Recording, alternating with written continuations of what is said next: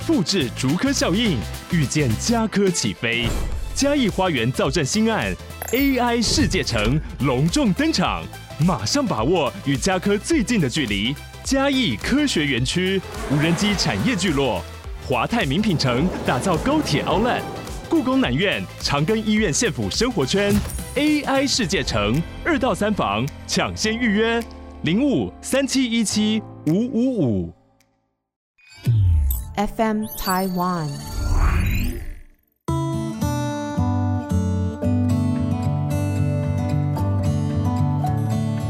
各位听众，大家好，欢迎收听《心理不用学》，我是陈永仪。你今天好吗？在这个暑假当中，好像发生了好多事情哦，我都好像来不及的，也等不及的，想要跟大家分享。所以有时候脑子啊，呃，思路太多的时候，要约束一下。那我们也希望 Podcast 呢，能够把时间控制在理论上哈，二十分钟以内，那就不要超过三十分钟。这样子的前提之下，聚焦是很重要的。之前呢，在跟恒毅讨论的时候，他也提到，呃，过去这段时间，呃，闹的这个很厉害的一个话题，就是平权。还有性骚扰，还有 Me Too 这个事件跟 movement 算是一个 movement。嗯，到现在来讲，觉得这件事情好像已经过去了一阵子了。那我们新闻的热度也只有这么多，所以常常都被一些新的东西所取代。也许这是一个好的时机，在这件事情不再这么的被炒的热度这么高的时候，可以让我们有机会再来沉淀一下，想一下。那希望大家不会觉得说，哎呦，又来了，已经吵了这么久了，现在又来讲这个。呃，我倒是想要跟大家分享的是，对于这个议题的一些想法跟一些心理相关的一些因素。其实我自己哈是个是个女生，从小到美国的时候呢，也是属于这个少数民族嘛，哈，不是主流派的，所以在我的成长过程当中。这个 minority 好，不主流、非主流的这个身份是一直是跟着我的。不管之前到了都有是男性的这个西点军校，或是在银行、在金融界那个时代，大部分的都是男生。然后在美国，大部分都是白人的环境里面，我是一个看上去就跟大家长得不一样的人种。身为这样子的一个非主流的一员，我老实讲。我并没有常常花很多时间去思考这样子的一个经验如何影响我，如何对我不公平。那可能是因为我很幸运，在历程当中并没有任何一个很大的突发的重大的事件来这样子影响到我。但是这并不代表不同的待遇是不存在的，它是一定存在。那我们如果把它聚焦一点来讲，男女这样子的一个嗯不同，我会认为平权。是我们希望能够在某种角度上能够达到的一个目标，但是我会觉得永远达不成啊！你可能会说：“哦，你怎么那么悲观？”达不成并不代表我们不需要努力。我之所以说达不成的原因，是因为男女本来就不一样，你我本来就不一样。所以，如果我们把目标定在你有的我就要有，你会的我就要会，你得到的我就该得到，这个我觉得是一个。不切实际的目标，因为人与人之间本来就不一样。但是我们定的目标是希望我们都是人，那属于人该有的东西，我们是不是应该往这个方向努力？希望只要是人，大家都有这个机会可以得到我们属于人应该要有的东西。那你可能说这些东西是什么？那可能就有一个 debate 了。好，基本的人权是什么东西？那我们先不去讨论这一块来讲的话。当时这个事件一直在发酵的时候，我的家人也来问我这些问题。那我看了一些新闻，我会觉得有的时候这些事件爆发的时候呢，我们就一股脑的去钻牛角尖。那其实这在法律上的定义跟在心理上的定义都非常明确。你说是强奸，是性骚扰，好，是平权，好，这些不相同的、不对等的呃对待。这些都是不一样的定义，让我觉得，嗯，每一个人都可能会惊艳到的，会是我们在职场上面，因为我们的性别不同而可能被不同的对待。那这个比较是属于，如果说跟这个 Me Too Movement 能够比较连接上去的话，是比较接近呃性骚扰这一块。那这一块以前在公司里面，现在在学校里面，在这个性平委员会上面，也都呃 很很可惜的是，这个发生的频率是越来越高，所以看见的几率跟这个案件呢都蛮多的。那其实后来新闻的走向让我看到，就是说，哎，他怎么可以，比如说在工作的场合，这个对我的言语不当，让我不舒服，好，或者是说，怎么可以这样邀我出去约会，好，或者是逼我做这做那？其实这些，你想想看，这个社会是不同的人形成的，这社会有没有烂人？有烂人呢？我们找到哪里可以避免我们甚至我们的孩子一辈子不碰到烂人呢？那是不可能的事情，所以烂人到处都有。那在性骚扰上面有一个很重要的定义，是对两个人的权利不对等的时候，会造成更严重的影响。什么叫权利不对等？那一般来讲，我们就会说是上司跟下属的关系。所以今天如果我在公司里面有一个男同事，是跟我不同的部门，跟我没有上下级的关系，他一直来骚扰我。你说那不就叫性骚扰吗？那是骚扰。但是我们所谓的 sexual harassment in the workplace，好，其实重要必要的一点是权力的不对等。那如果这个人是你的上司，你可以想想看，你的考虑层面就要很多了。我今天碰到一个烂人，一个骚扰我的人，我可以去用不同的方式拒绝他，我可以采取很多相对应的措施。但是如果这个人是我的上司，我考虑的层面就是，我拒绝他之后的后果会很严重，他的影响的这个范围会很广泛，所以这个其实是非常 specific 的一个 definition。我最近呢，因为这个随机的这个呃 random 的一个机会哈，就看到了一个剧，一个大陆制作的剧。对于 sexual harassment 的议题啊，我觉得讨论的蛮精辟，也很有深度的。那个剧的名字叫做《不完美受害人》，如果没记错的话，没有很长啊。那呃，有时候大陆剧我记得看到会有什么四十多集啊，这个不到三十集就结束了。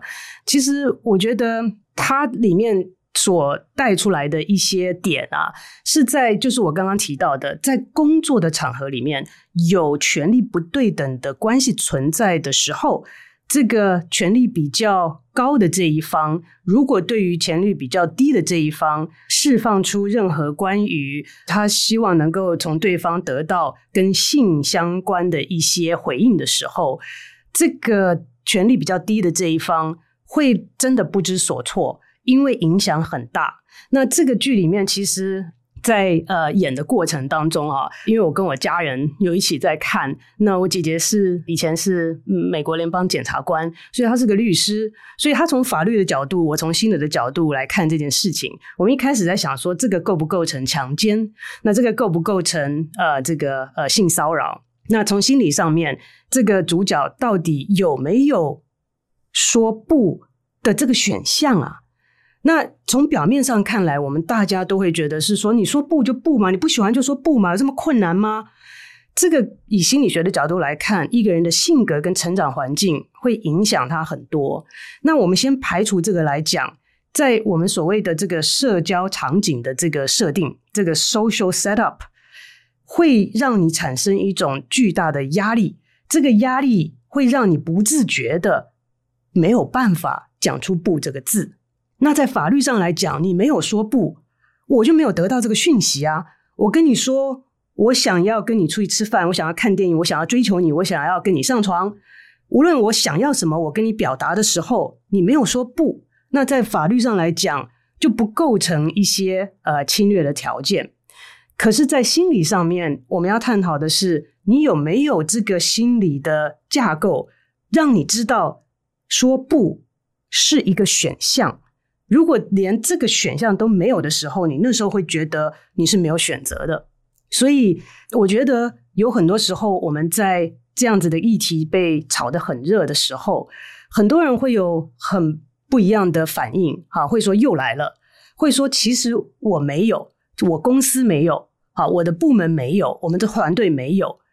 那，嗯，有没有这件事情，我们如果从法律的证据来看，可能比较容易界定；但是从心理的层面来看，我们的环境是否营造一个气氛，是让不同心理素质的人、不同成长背景的人、不同性格的人，在面对压力的时候，这一方面的压力的时候，都可以有这个选项来说 yes or no。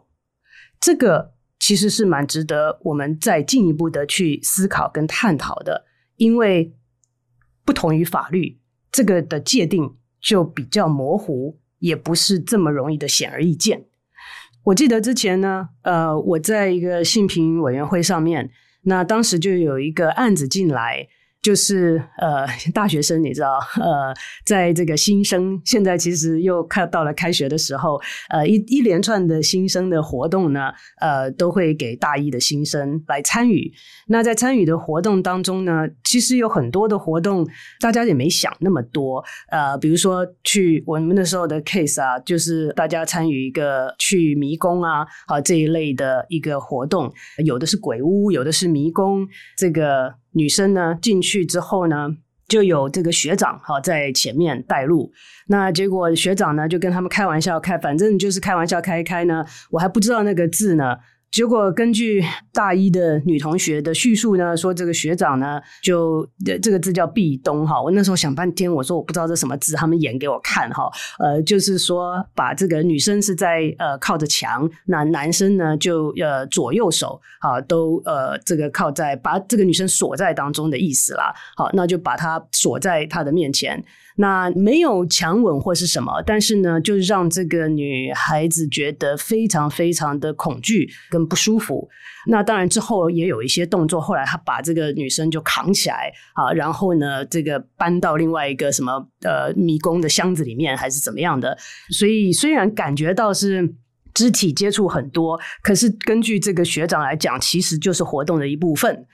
那所以这个就呃很难界定了哈。当然事情发生到这边还有一些前因嘛，所以才会造成这个事件的产生。那这些我细节我先不去多提。我想想要提的重点是我们那时候的这个性评委员呢，当然是从不同的学校、不同的科系。不同的部门也是男男女女都有，那就有一个呃男的教授啊，也是在旁边。那当我们在 interview 这个所谓的加害人这个学长的时候，呃，那个学长就很不满嘛，哈，就说反正现在就是这个样子啦，谁只要对你不爽，他就可以告你性骚扰啦。好，所以我也没辙啊，他就是看我不爽，那他今天就可以抓到这点告我性骚扰，那我能怎么办？那他在这样讲的时候呢，呃，这个男的教授 就深有同感的，嗯，就一直点头。我很同意啊，在现在的时代，男人很难当啊，啊，是这个是很多事情做也不是，不做也不是啊，做也有人讲话，不做也有人讲话。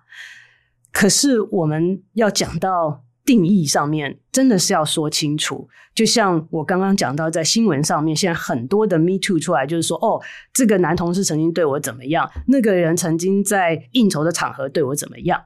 但是职场上面的 sexual harassment 一定要有权力不对等。那所以在这个职场上面是这样定义。那在学校里面的 harassment，sexual harassment 是什么？是 sexual 啊。今天我看你不爽。我骂你，我踢你，算可不可以告 sexual harassment？不行啊！为什么可以告到是 sexual harassment？是因为你的言语行为互动在性的这一方面造成对方的不舒服，才有可能提出这样子的一个这个呃 case 的前提。好，那所以不是说。任何的东西都可以拿出来讲，那我就想了，这还是我们性平委员会上面的委员，在学生这样子讲的时候，不禁的都会点头想说：“哎，现在就是这样的世代，谁都可以拿出来说事。好，只要你是女生，你就抓住这一点。我倒霉，我是男生，就会被你控诉成这一点。事实上并不是这样，职场上面要有权力不对等。”要提出 sexual harassment 性骚扰，要有性的前提。那我们是不是可以去想一下，我们的互动当中，在哪些有可能会对对方造成性上面的不适呢？你可能有时候会讲说，那个人就是神经病呐，啊，就敏感呐，我讲这个话也没任何意思，他就觉得我这样讲对他的在性上面造成了不舒服。我可以理解这样子的一个角度的看法跟感受，但是我们是不是可以仔细的去思考一下，在我们的对话当中，有很多东西是你再扯也扯不到性的啊。我今天要问你假爸爸，你不能说你性骚扰我啊。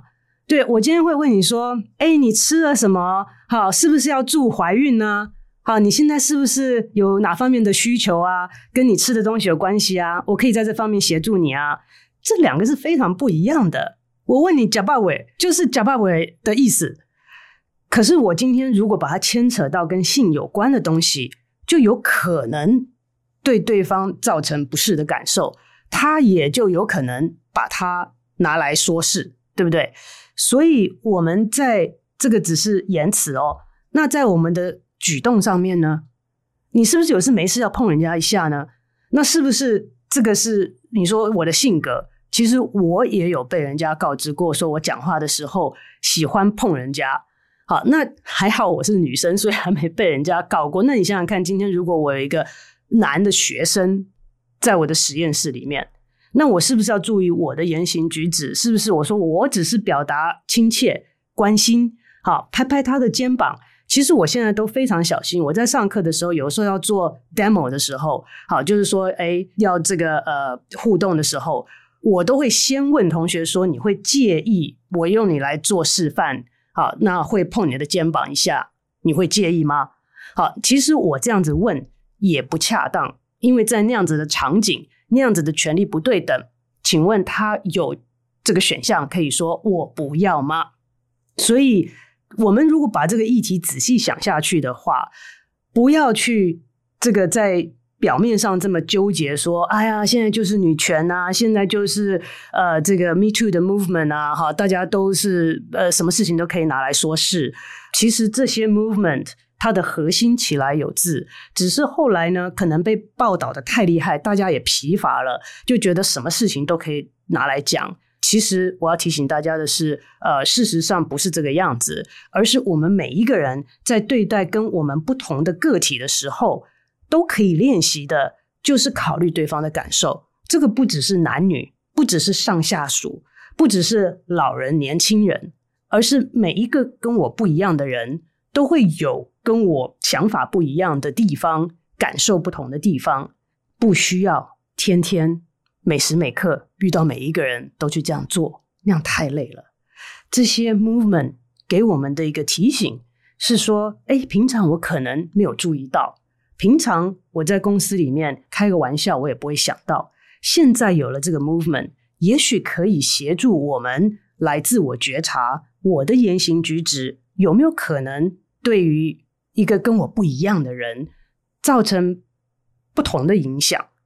那如果我是另外一方，当我在觉得不舒服的时候，我是不是有可能可以想象有不一样的选项？那就回到了我们讲的自觉，自觉也是我在每我我猜想我在每一季啊、在很多集当中都一直会回到这一点，因为我越来越觉得自觉是非常非常重要的一个技能。为什么说它是技能？因为我觉得是可以练习的。